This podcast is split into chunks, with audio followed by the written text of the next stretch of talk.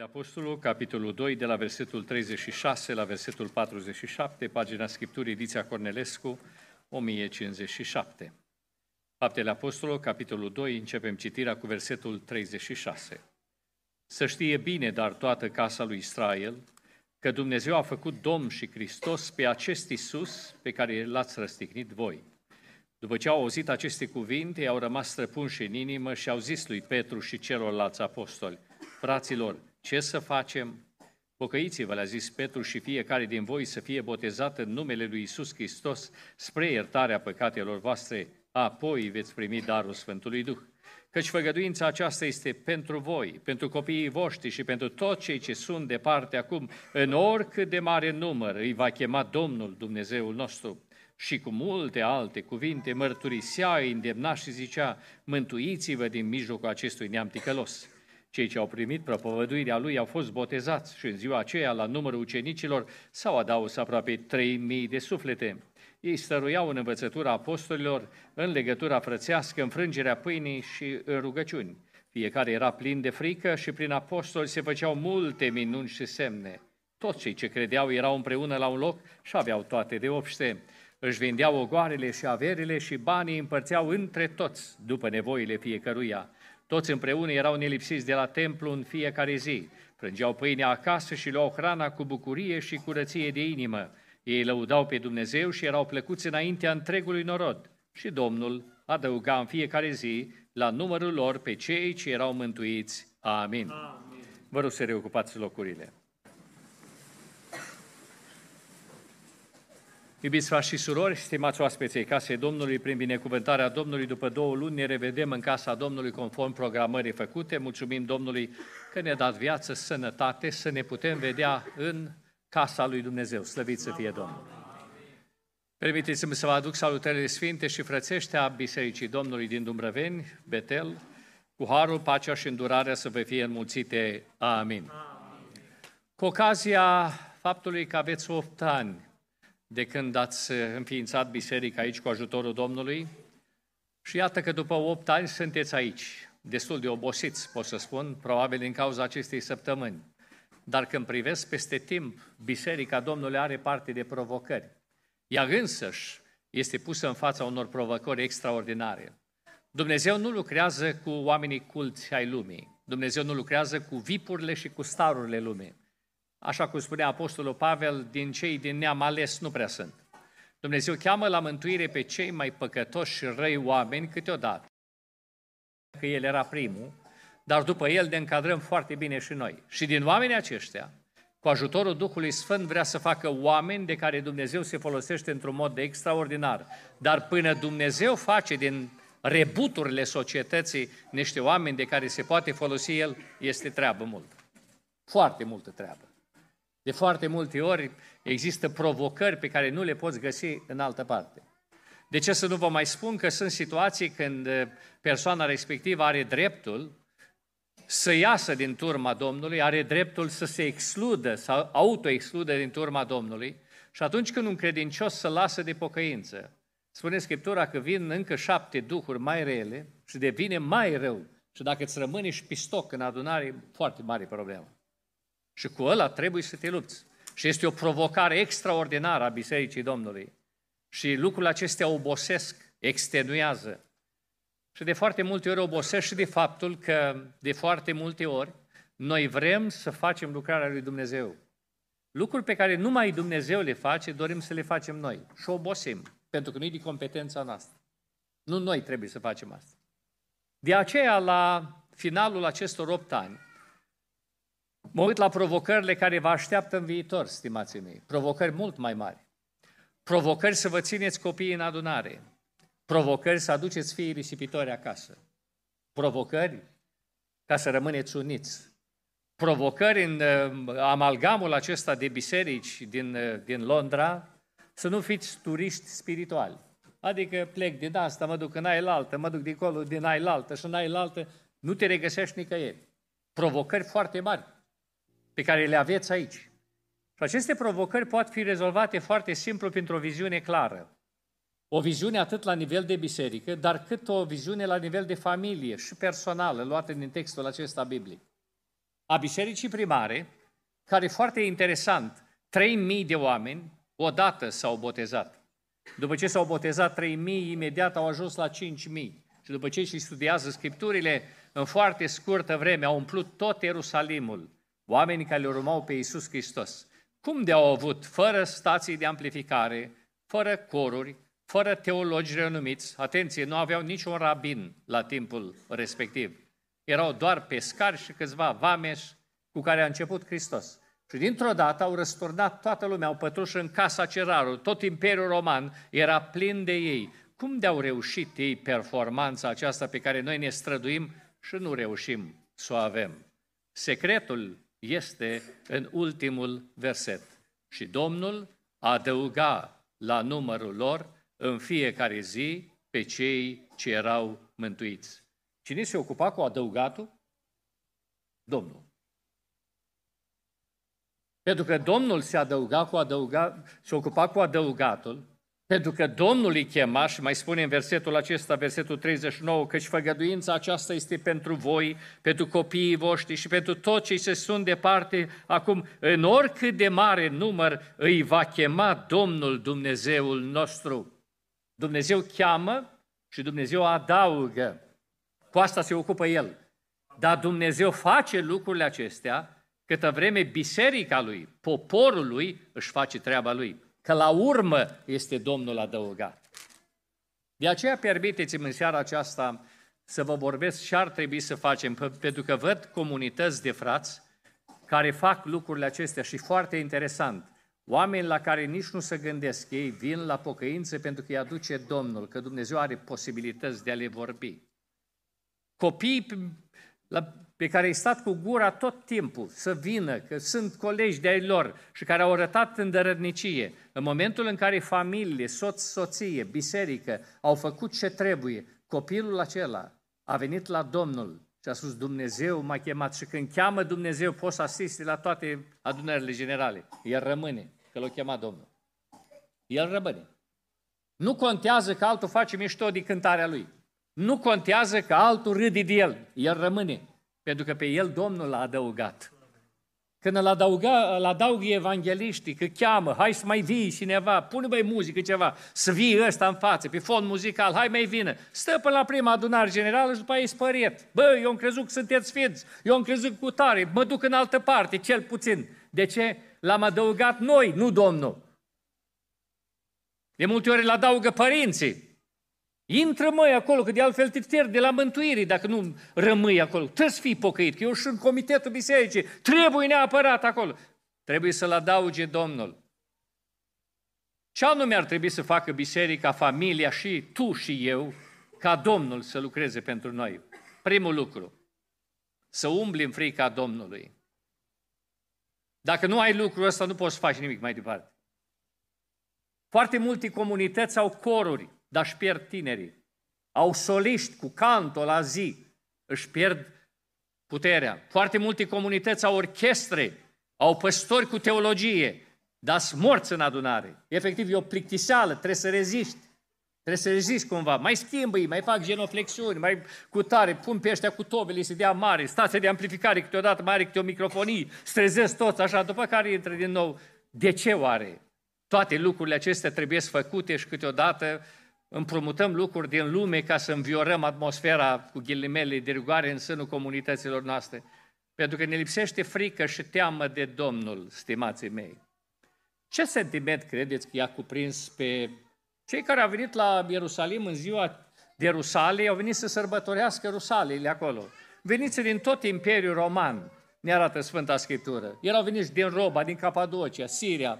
Toți oamenii aceia și-au lăsat acasă nevestele, copiii, turmele de capre, de oi, business-ul ce le aveau ei, le-au lăsat acasă și au venit ei la Ierusalim ca bărbați să sărbătorească Ierusalim, după care aveau de gând în foarte scurt timp să se întoarcă din nou. Dar iată că dintr-o dată în fața lor se ridică un bărbat care altădată era fricos, s-a lepădat în fața unei slujnice și acum se ridică și nu are un mesaj foarte drăgălaș pentru ei, ci mesajul lui este unul foarte incisiv, foarte provocator, și le spune, voi l-ați răsnicnit pe Domnul Slavei, voi l-ați dat în mâna celor fără de lege, voi ați făcut lucrurile acestea. În mod normal erau multe pietre prin zonă, se putea rezolva problema simplu, dar ceea ce era acolo prezent era mai, mai impunător, mai captivant decât toate gândurile de răzbunare. Și ne spune Scriptura în ultimul verset care l-am citit, să știe bine, dar toată casa lui Israel, că Dumnezeu Jehova al nostru l-a făcut pe acest Iisus pe care voi l-ați răstignit, de care v-ați bătut joc și a spus, dacă ești Fiul lui Dumnezeu, dă-te jos de acolo. Pe acest Iisus care a murit din cauza răstignirii voastre, l-a făcut Hristos și Domn. Ei au știut că asta e maxima autoritate. Ce sentiment credeți că i-a cuprins pe ăștia? Un sentiment de bucurie, un sentiment în care spune, mărit să fie Domnul. Uși un mare l-a făcut pe ăsta de care noi am făcut mișto. Nu, nu, frica. Frica i-a cuprins. De aceea această blasfemie și l-am ucis pe prințul păcii trimis la noi. Ce se mai poate face? Și Petru nu le spune, veniți la consiliere, vedem noi care e treabă. Nu, nu. Totdeauna răspunsul este la fel. Pocăiți-vă, fiecare din voi să fie botezat spre iertarea păcatelor voastre, că altfel nu se poate, apoi veți primi darul Sfântului Duh. M-aș fi așteptat ca oamenii să spună, băi, Petru, e faină ideea ta, dar tu știi că eu aici sunt venit fără socru? Tu știi că eu am venit fără părinți, fără nevastă? Eu prima dată trebuie să mă fac o ședință de familie, să văd dacă pot să mă pocăiesc. E bună ideea, e grozavă, de eu nu pot să fac fără aprobarea lor. Îmi trebuie aprobarea. Vreau să văd și părerea lor. Vreau să văd părerea rabinului de la noi. A plecat vreunul? Nu. Trei mii în ziua aceea s-au botezat. Ce credeți că a stat la baza acestei decizii să nu întrebe pe nimeni? De aceea continuă Biblia. Fiecare era plin de frică. Câtă vreme pierzi frica de Domnul, iubiții mei, lucrurile rămân opționale.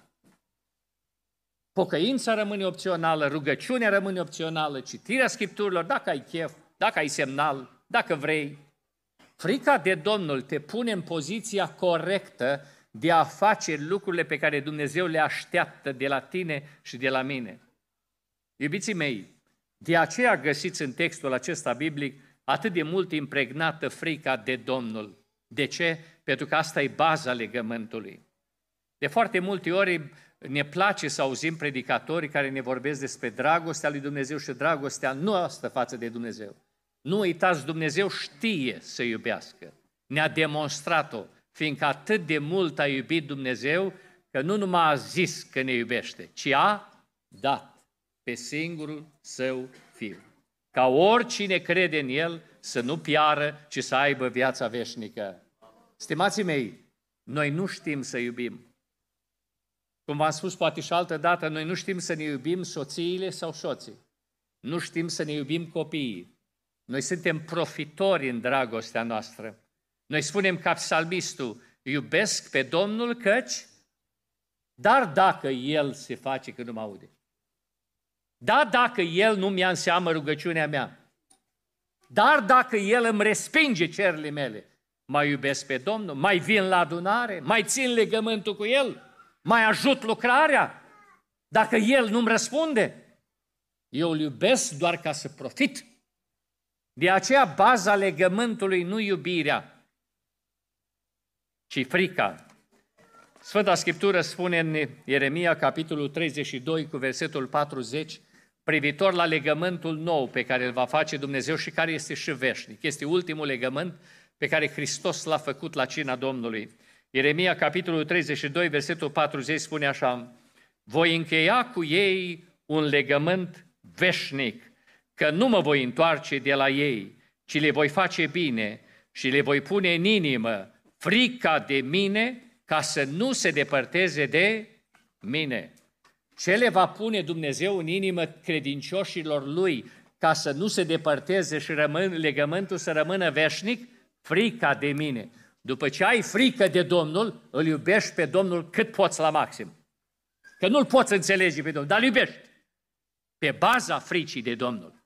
Nu pe baza iubirii de Domnul te temi.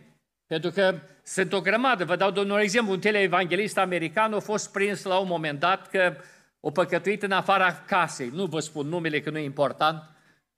o trăit în infidelitate, după care l-au prins ăștia cu mâinile în caseria bisericii și fiscul american l-a prins și l-a băgat la pușcărie.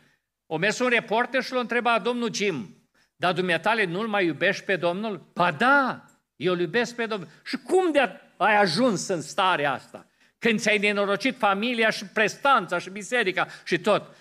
El a spus în felul următor, eu l-am iubit din totdeauna pe Domnul și acum îl iubesc pe Domnul. Numai că a fost un moment când nu m-am mai temut de El. Pe baza faptului că îl iubim pe Domnul, ne permitem anumite lucruri. Că Domnul e bun, nu putem noi greși cât iartă El.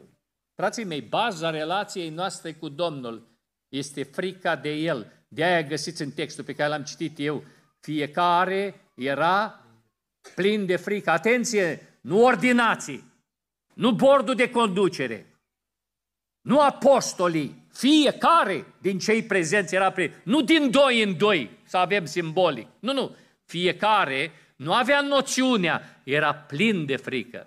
Și acum vreau să vă dau ceva ce dumneavoastră probabil știți.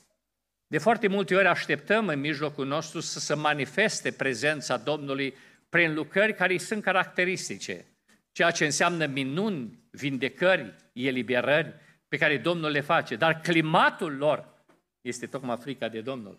Și în mod special, nu simbolică, adecvată. Uitați ce spune vers, versetul 43 din textul citit. Fiecare era plin de frică și prin apostoli se făceau multe minuni și semne, multe minuni și semne.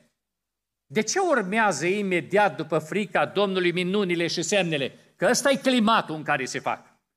Imaginează-te într-un popor stau tăți cu mâinile în buzunar, gândiți când se duc să câștigi bani mai mulți. Dar, Doamne, pa să fiu sănătos, nu mă doară șălile, n-ar fi interesant să te atingi tu acum, să mă vindici că nu mai vin nici duminica la biserică. Oare Dumnezeu va lucra într-un climat din ăsta ca să trăim pentru firea pământească și pentru pretențiile noastre? Ori când există frică de Domnul și teamă de Domnul, de a-i sluji Domnului, de a trăi cu cinste, Dumnezeu se manifestă prin minuni și semne. Le poți găsi la ordinea zilei. Citiți de misionarii care pleacă în afară și care văd minuni extraordinare prin oamenii care vin la credință și le frică, le teamă, tremură înaintea Domnului. Cum găsim pasaje biblice, cu tremurați-vă și nu păcătuiți, pentru că asta e baza la care te poți referi. Ne spune Sfânta Scriptură nu mult după aceea, în sânul comunității de acolo, pentru că uh, cum v-am spus, ăștia au lăsat toate afacerile, toate turmele, toți banii, au luat cu ei o parte, au rămas, doreau să se întoarcă acasă, dar au rămas la Ierusalim din cauza că au intrat în biserică și nu s-au mai dus acasă. Acum știi când îți vine un oapte, stă o zi, stă două, ăsta mănâncă micul dejun, mănâncă prânzul, mai vrea și cina, le mai pune tu la post, dar uite că e venit în zonă și stă. Ăștia nu se mai duceau acasă. Normal, biserica din Ierusalim ar fi trebuit să spună, bă băiați, ați venit, v-a cercetat Domnul, v-ați botezat, sunteți frații noștri, mai mergeți acasă, vedeți caprele alea și aduceți bani aici, doar nu așteptați numai noi să vă sponsorizăm în cazul ăsta. Nu găsim discuții de genul ăsta. Nu găsim. Și efectiv frații au început să-și vândă casele și proprietățile din Ierusalim, intravilan și extravilan, și banii obținuți să-i pună la picioarele apostolilor ca să poată mânca și ăștia care veniseră acolo. Dar nu comenta unul, băi, dar eu îmi vând totul și el își păstrează acolo, că el când se duce acasă, are casa întreagă, are turmile întregi, fără probleme. Și eu am numai și am și trebuie să vând pentru el. Nu găsiți! Le împărțeau după nevoile fiecăruia. Și erau și bine primiți, apreciați de frați pentru gestul lor. Pentru că de asta Anania și Safira, văzând că oamenii care fac gestul ăsta sunt apreciați de apostoli, s-au gândit să facă și ei așa ceva. Și anume, au vândut un, o bucată de teren pe care aveau în Ierusalim și dați-mi voie să parafrazez lucrul ăsta probabil care îl știți, să presupunem că l-au vândut la 10.000 de euro și au spus în felul următor, mergem și dăm 6.000 dăm la picioarele apostolului, 4.000 de rămân noi, avem un buzunar acolo pentru momente mai dificile, așa. Și s-au prezentat și Anania a mers primul, bărbatul din casă, a pus banii la picioarele apostolului și am, am avut un ogor, l-am vândut cu 6.000 de euro și banii am adus și am pus toți la picioarele tale. Parcă Petru n-a vezi vorbi. În mod normal, Petru trebuia să spună, mulțumim Anania de 6.000, mulțumim când intră în caseria noastră, putem să ajutăm și așa mai departe. Dar Petru întreabă, cu atât ați vândut voi moșioara? Și asta, fiindcă pus șase mii, da, cu atât. Și atunci Petru îl anunță. M-aș fi așteptat Petru să-i facă un proces verbal de punere sub disciplină și era mulțumit Anania și cu excludere acum. Dar Petru spune, n-ați mințit pe un om, ci ați mințit pe Dumnezeu. A căzut jos și a murit. Peste trei ore, fără să știe, nevasta Safira vine și din nou l-am trimite, când noi trimitem slujitorii la școală de psihologie, du-te măi și învață să vorbește. Nu-i spune la păcătos, păcătos și trebuie să pocăiască. Nu-i spune la hoț, hoț. Învață, îi spune cleptoman măcar. Științific să-i spui cumva. Învață-te. M-aș fi așteptat la Petru să meargă și el. Băi, doamna, sora, te rog frumos, ai grijă cum răspunzi acum. Ai grijă ce răspunzi. Că noi și așa am avut uh, mormântare deja. Nu ne mai trebuie alta. Nu, Petru întreabă, cu atât ați vândut voi moșoara? Safira, dându-și seama că ananii au fost înainte și că erau foarte uniți în legăturile lor, spune cu atât. Ce bine v-ați înțeles voi să mințiți pe Duhul Sfânt.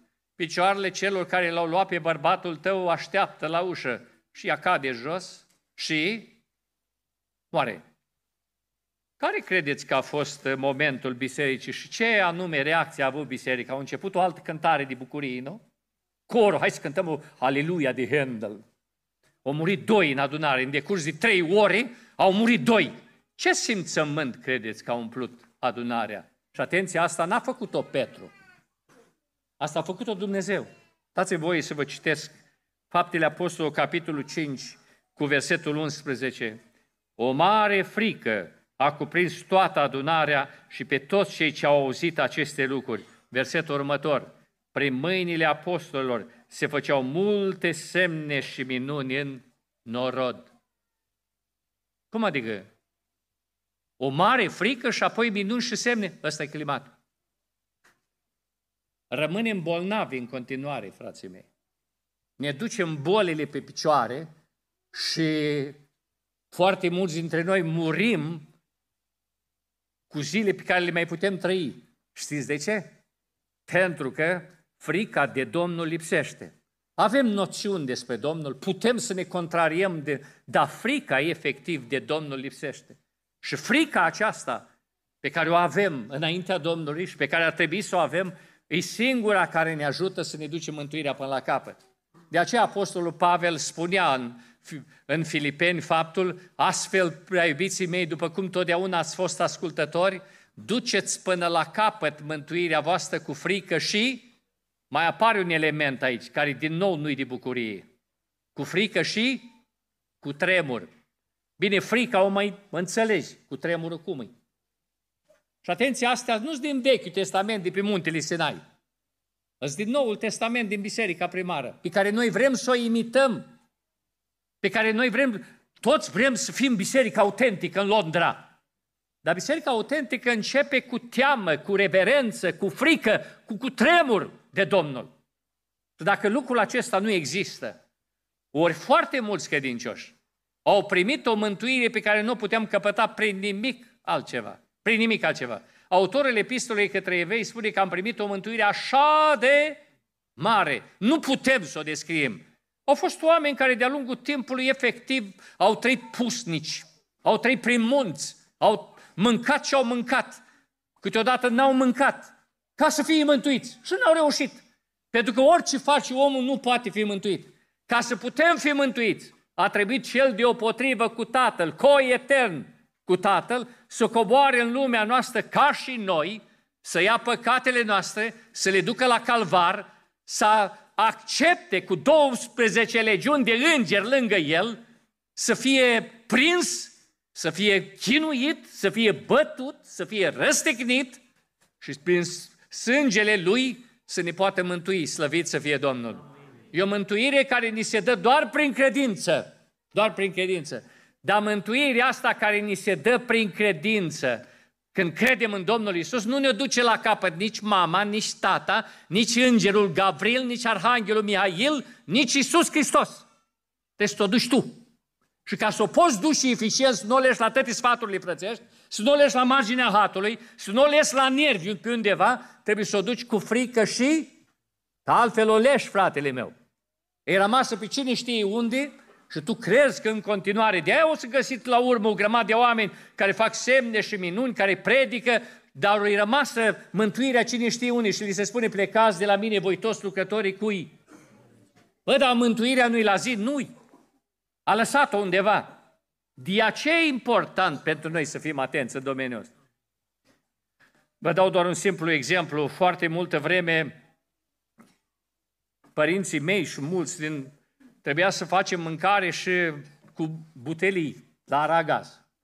Butelia de la aragaz, când era goală, o duceai liniștit. Un băiat de 10 ani, de exemplu, putea să ducă butelia goală până în capul satului. Dar după ce o schimba, nu mai mergea să o duci în braț. Era dificil de dus în braț. Goală nu era problemă. Dar ca să o iei din capul satului și să o duci înapoi plină, în brață, te tăia. După câteva sute de metri, erai gata. Și atunci oamenii au inventat ceva. Căriciorul de butelii.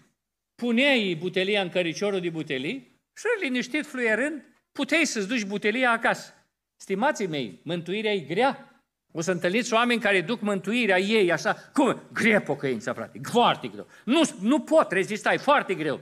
Măi, omule, ia-ți scăriciorul care se cheamă frica de Domnul, Doamne ajută, și o să-ți fie ușor. Că tu n-ai legământ cu comitetul bisericii, n-ai legământ cu păstorii bisericii, că suntem oameni, ne dezamăgim unii pe alții.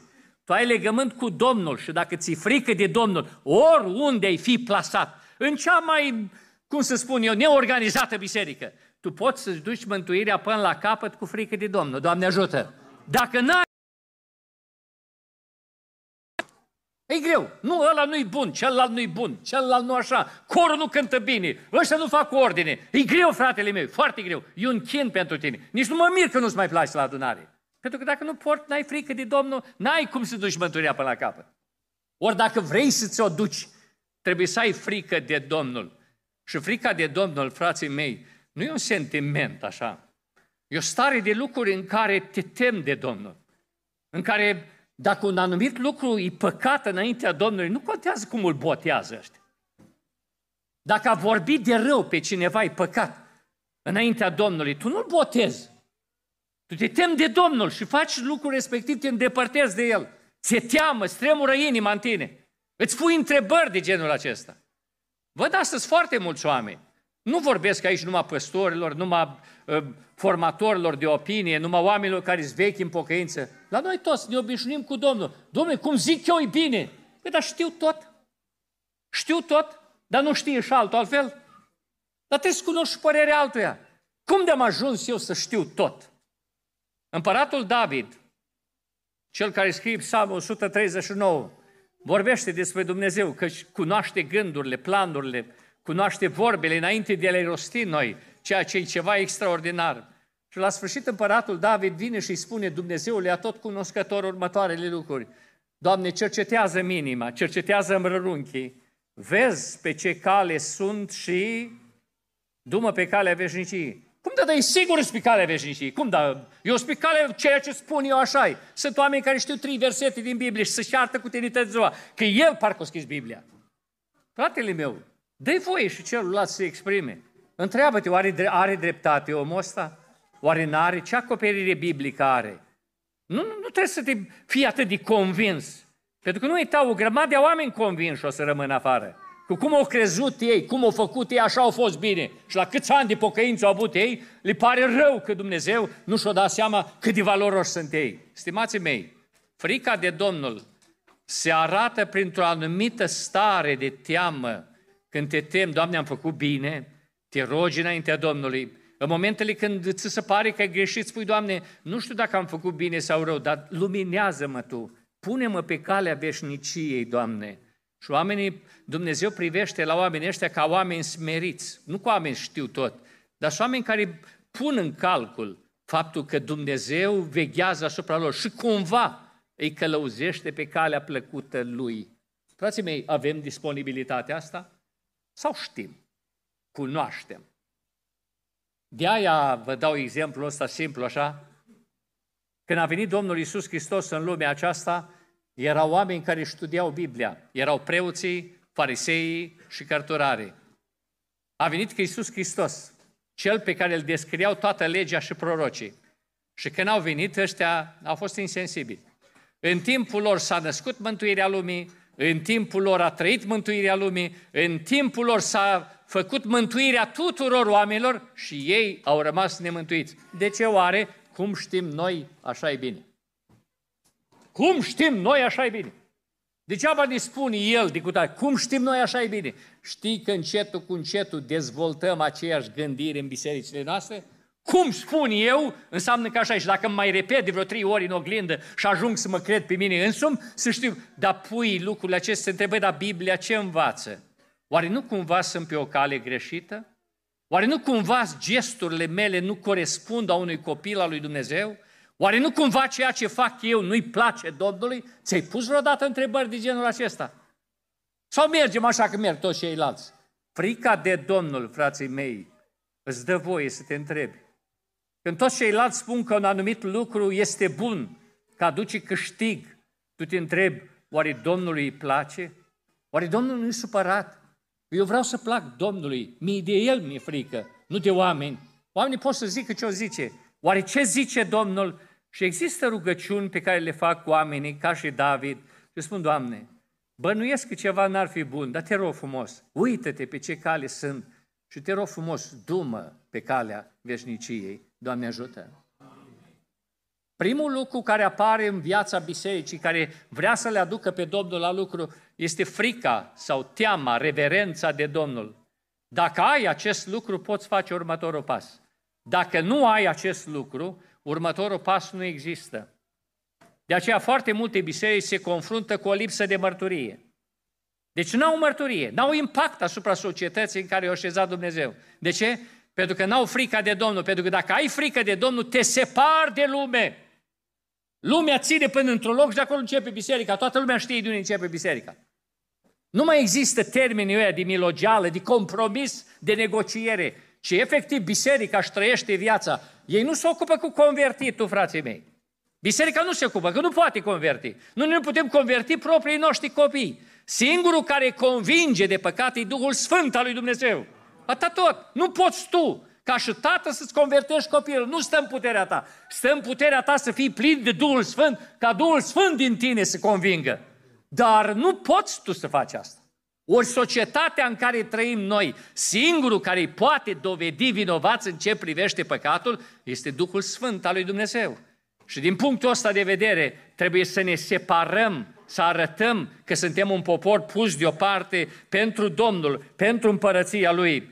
Ne spune Sfânta Scriptură și dați-mi voie să vă recitesc pasajul biblic din uh, Faptele Apostolului, capitolul 5, versetul 12. Vă recitesc climatul semnelor și a minunilor. Prin mâinile apostolilor se făceau multe semne și minuni în norod. Toți stăteau împreună în pridvorul lui Solomon și niciunul din ceilalți nu cuteza să se lipească de ei, dar norodul îi lăuda în gura mare. Băi, cum adică niciunul nu cuteza? Păi, dar nu erau încurajați? Nu. Nu erau încurajați. Nu se ocupau, hai veniți, hai mai stați, hai Veniți, sunt câteodată chemări să face, știm că îți veniți prieteni, hai că stă împărăția pe loc, stă împărăția lui Dumnezeu, veniți așa, să ridică el spune, hai băi, dacă să închieți seara de evangelizare, eu vin, dar am pretențiile mele, mă primiți cu tot cu o amantă, asta e treaba, ce vin, asta e situația, altul vine cu jocurile de noroc, altul vine cu alte afaceri și învârtel, toți vin cu a lor. De ce? Pentru că noi, ca să ne bucurăm de membri, facem niște milogeli la împărăție, încercând să-i convingem pe oameni. Și apoi ne mirăm de ceea ce ies. Frații mei, biserica primară nu făcea asta. Ei se adunau împreună, cântau, se rugau și spune Scriptura că ceilalți nu cutezau. Păi, dar nu există dintre voi unul și ieri să meargă, băi, oameni buni, hai, veniți mai aproape, cântați împreună cu noi, hai că mai dăm noi pe muzica voastră, mai ritmic, așa, voi veniți și voi aici, iese ceva până la urmă. Nu. Când cineva vrea să vină de acolo, ăștia le spuneau, dacă te cheamă Domnul, vei veni aici, dacă nu vei muri pierizând, pierind în iad. Asta se va întâmpla. Dacă te cheamă Domnul, vei veni. Știi că omul ăla nu mai era indiferent? Băi, unde trebuie să mă duc? Cine-i pastorul vostru? Cine? Băi, nu are a face cu cine vorbești, cu Petru cu care vorbești. Nu are a face. Dacă te cheamă Domnul, vei fi salvat. Dacă te adaugă Domnul, vei fi salvat.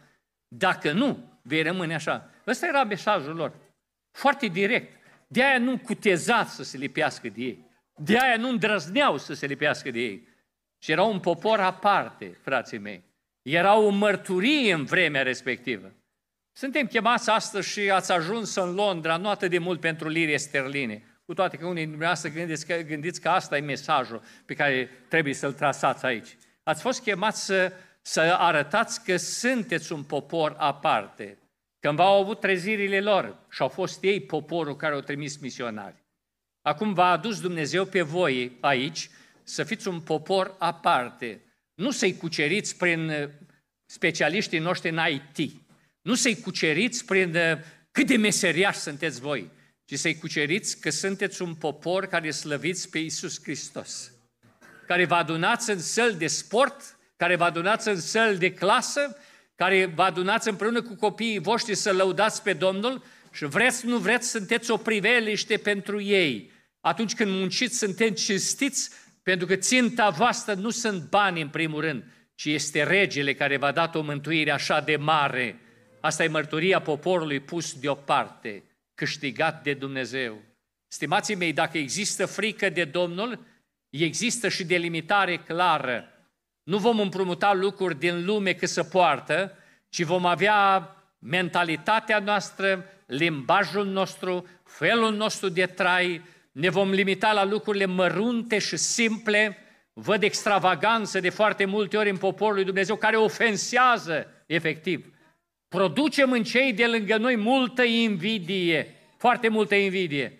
Ori, stimații mei, suntem chemați ca și popor pus deoparte să învățăm ce înseamnă smerenia, umilința, ce înseamnă echilibru și cumpătarea.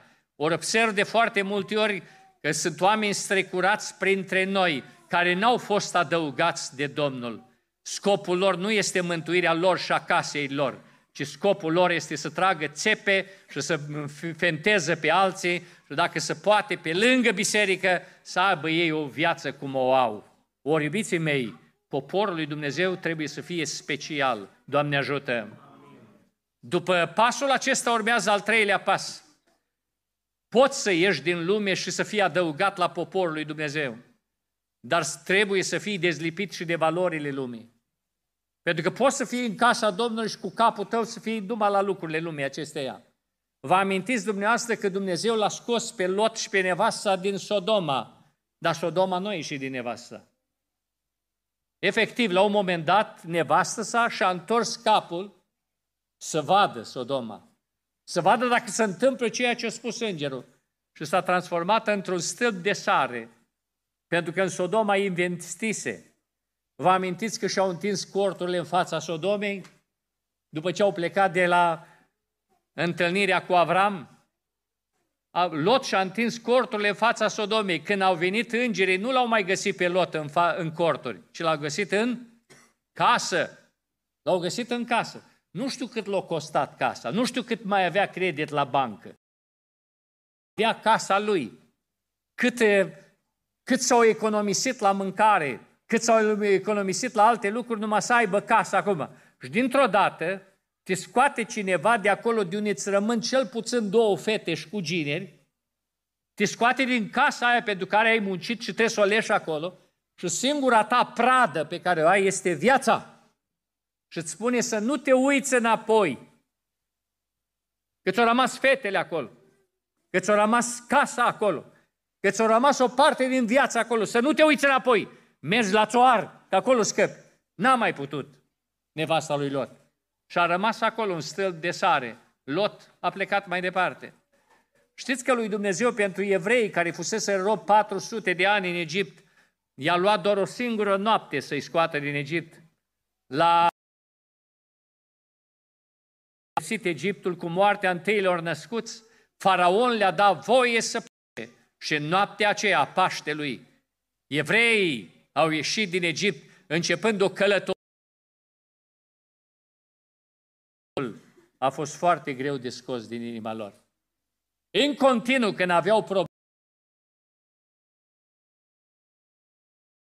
de pești din Egipt, nu-și aminteau de bicile pe spinare, nu-și aminteau de normele de cărămiz, nu-și aminteau de bătăile pe care le dădeau responsabili de îndeplinitul normelor. A luat 40 de ani ca să scoată Egiptul din ei.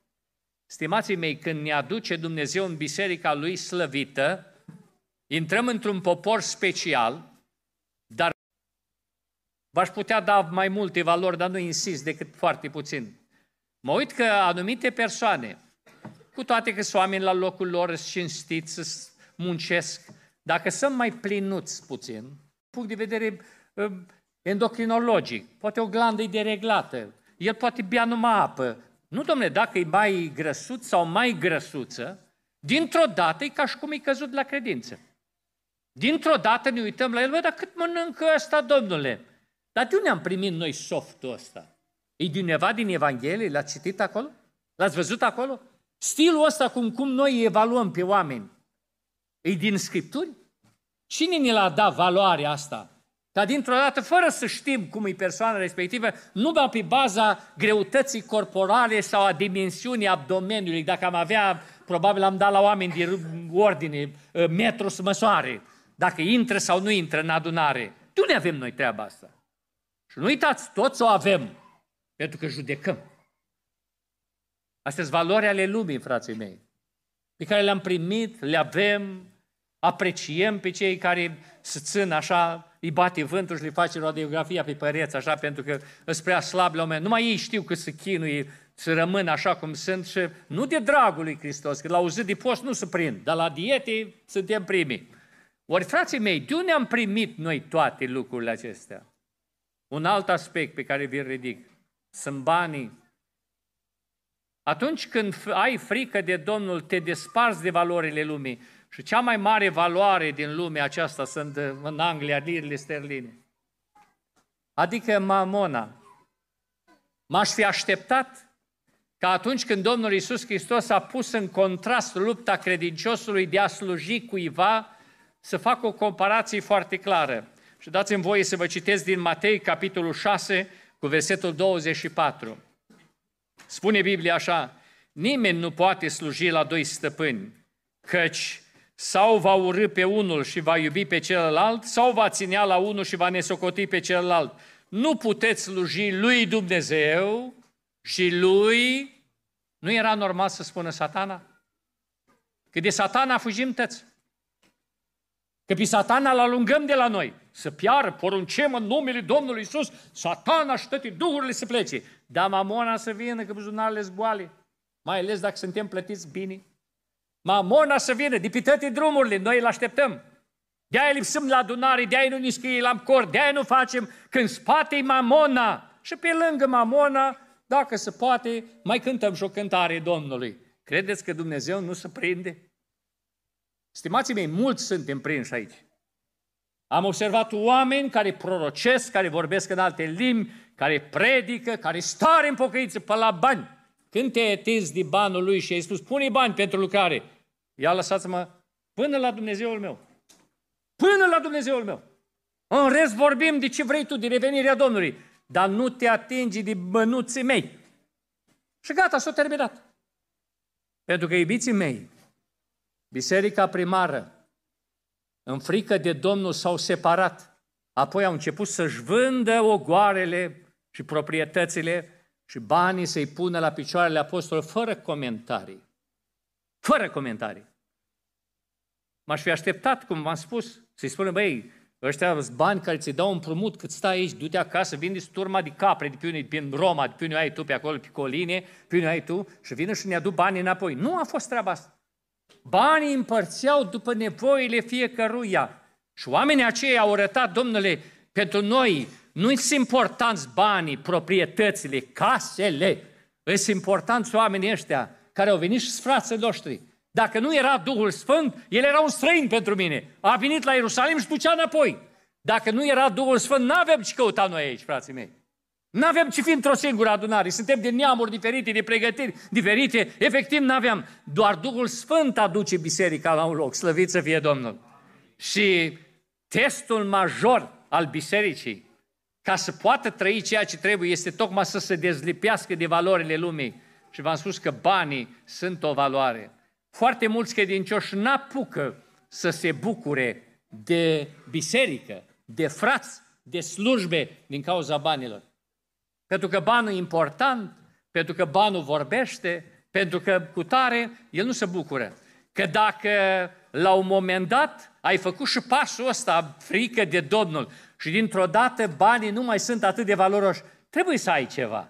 În tot Noul Testament, stimații mei, apare un cuvânt nou, și anume împreună.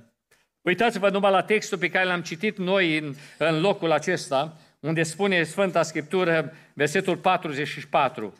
Toți cei ce credeau erau împreună la un loc și aveau toate de obște. Versetul 46.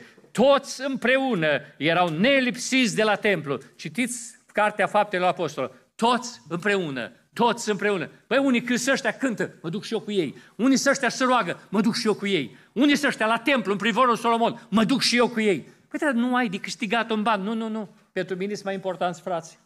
Biserica. Și atenție, frații nu erau perfecți. Petru nu era perfect, mai târziu e prins în lanțul fățărniciei. Oamenii de acolo chiar greșesc mai târziu la împărțirea ajutoarelor și dintr-o dată aflăm de slujba de diacon. Pentru că erau oameni.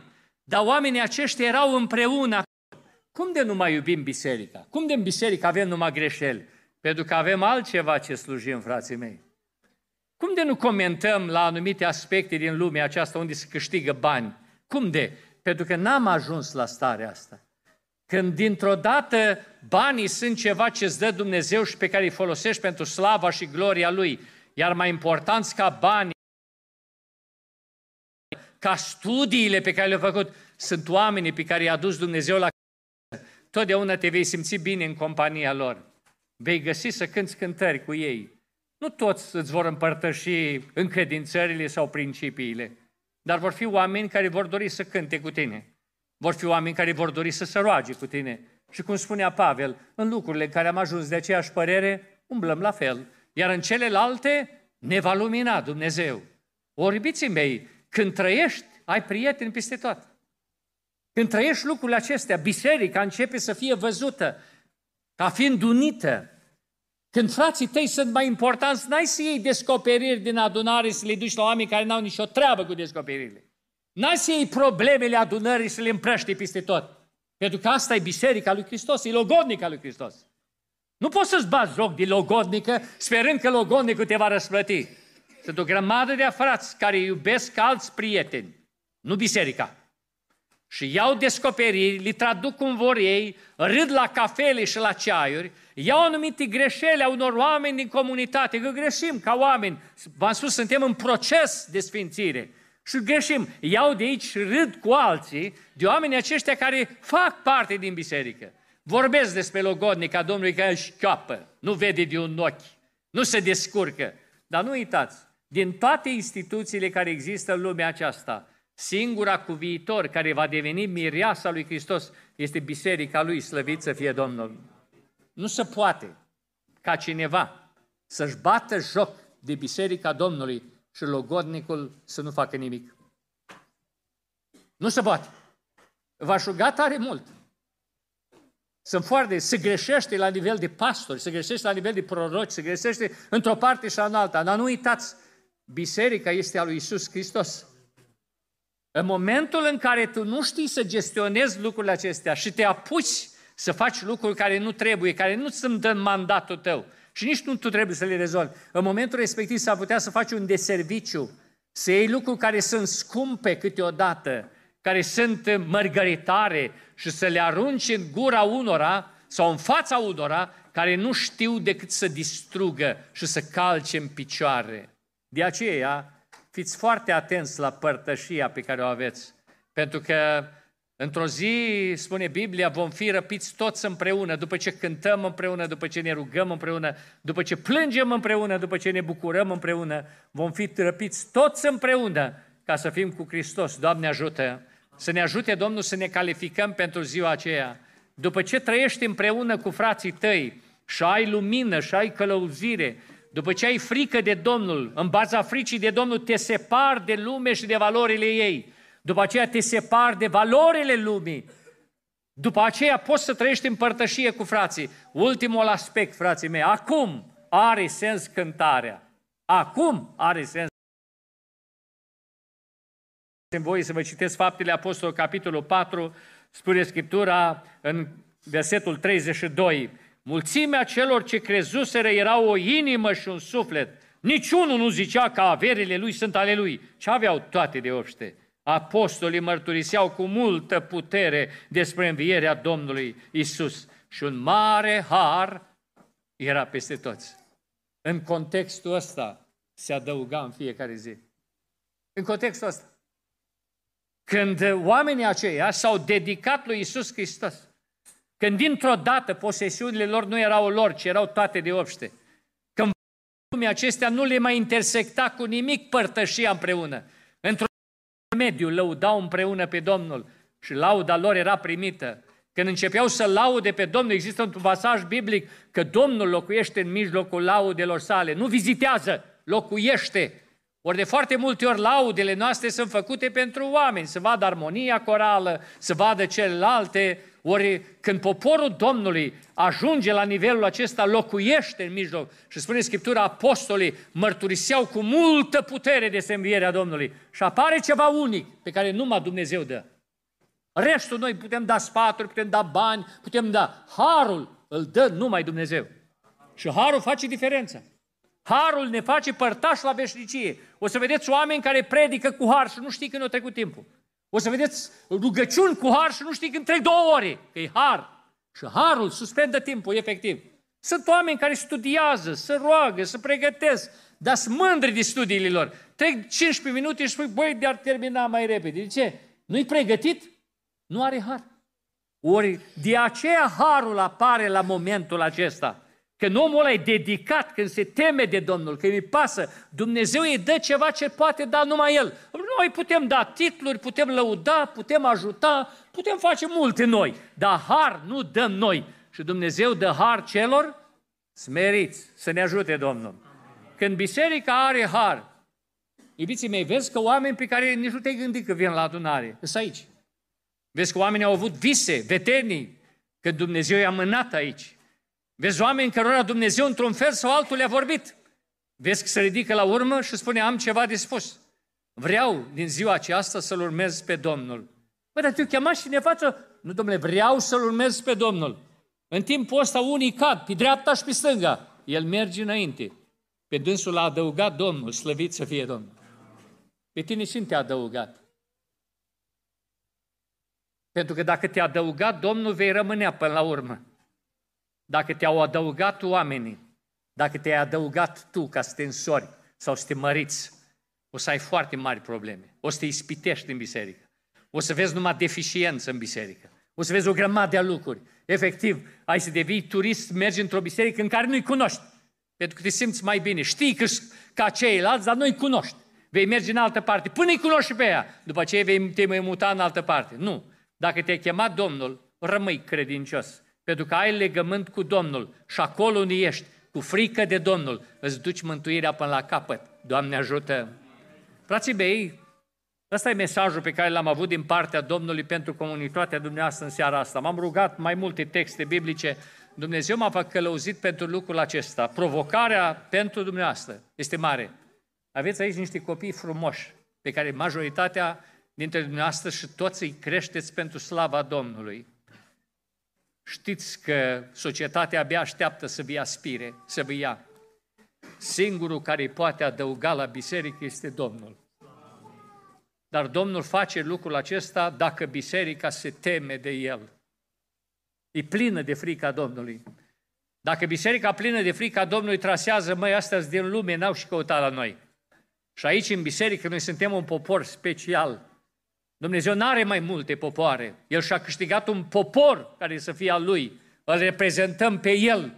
Și poporul ăsta se dezleagă și de valorile lumii. Nu ne interesează ce studii ai, nu ne interesează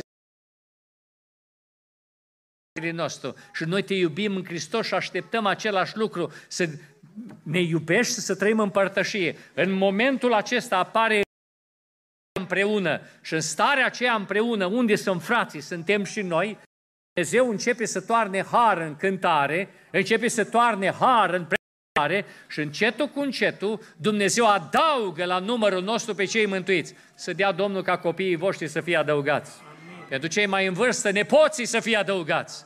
Că numai Dumnezeu face asta.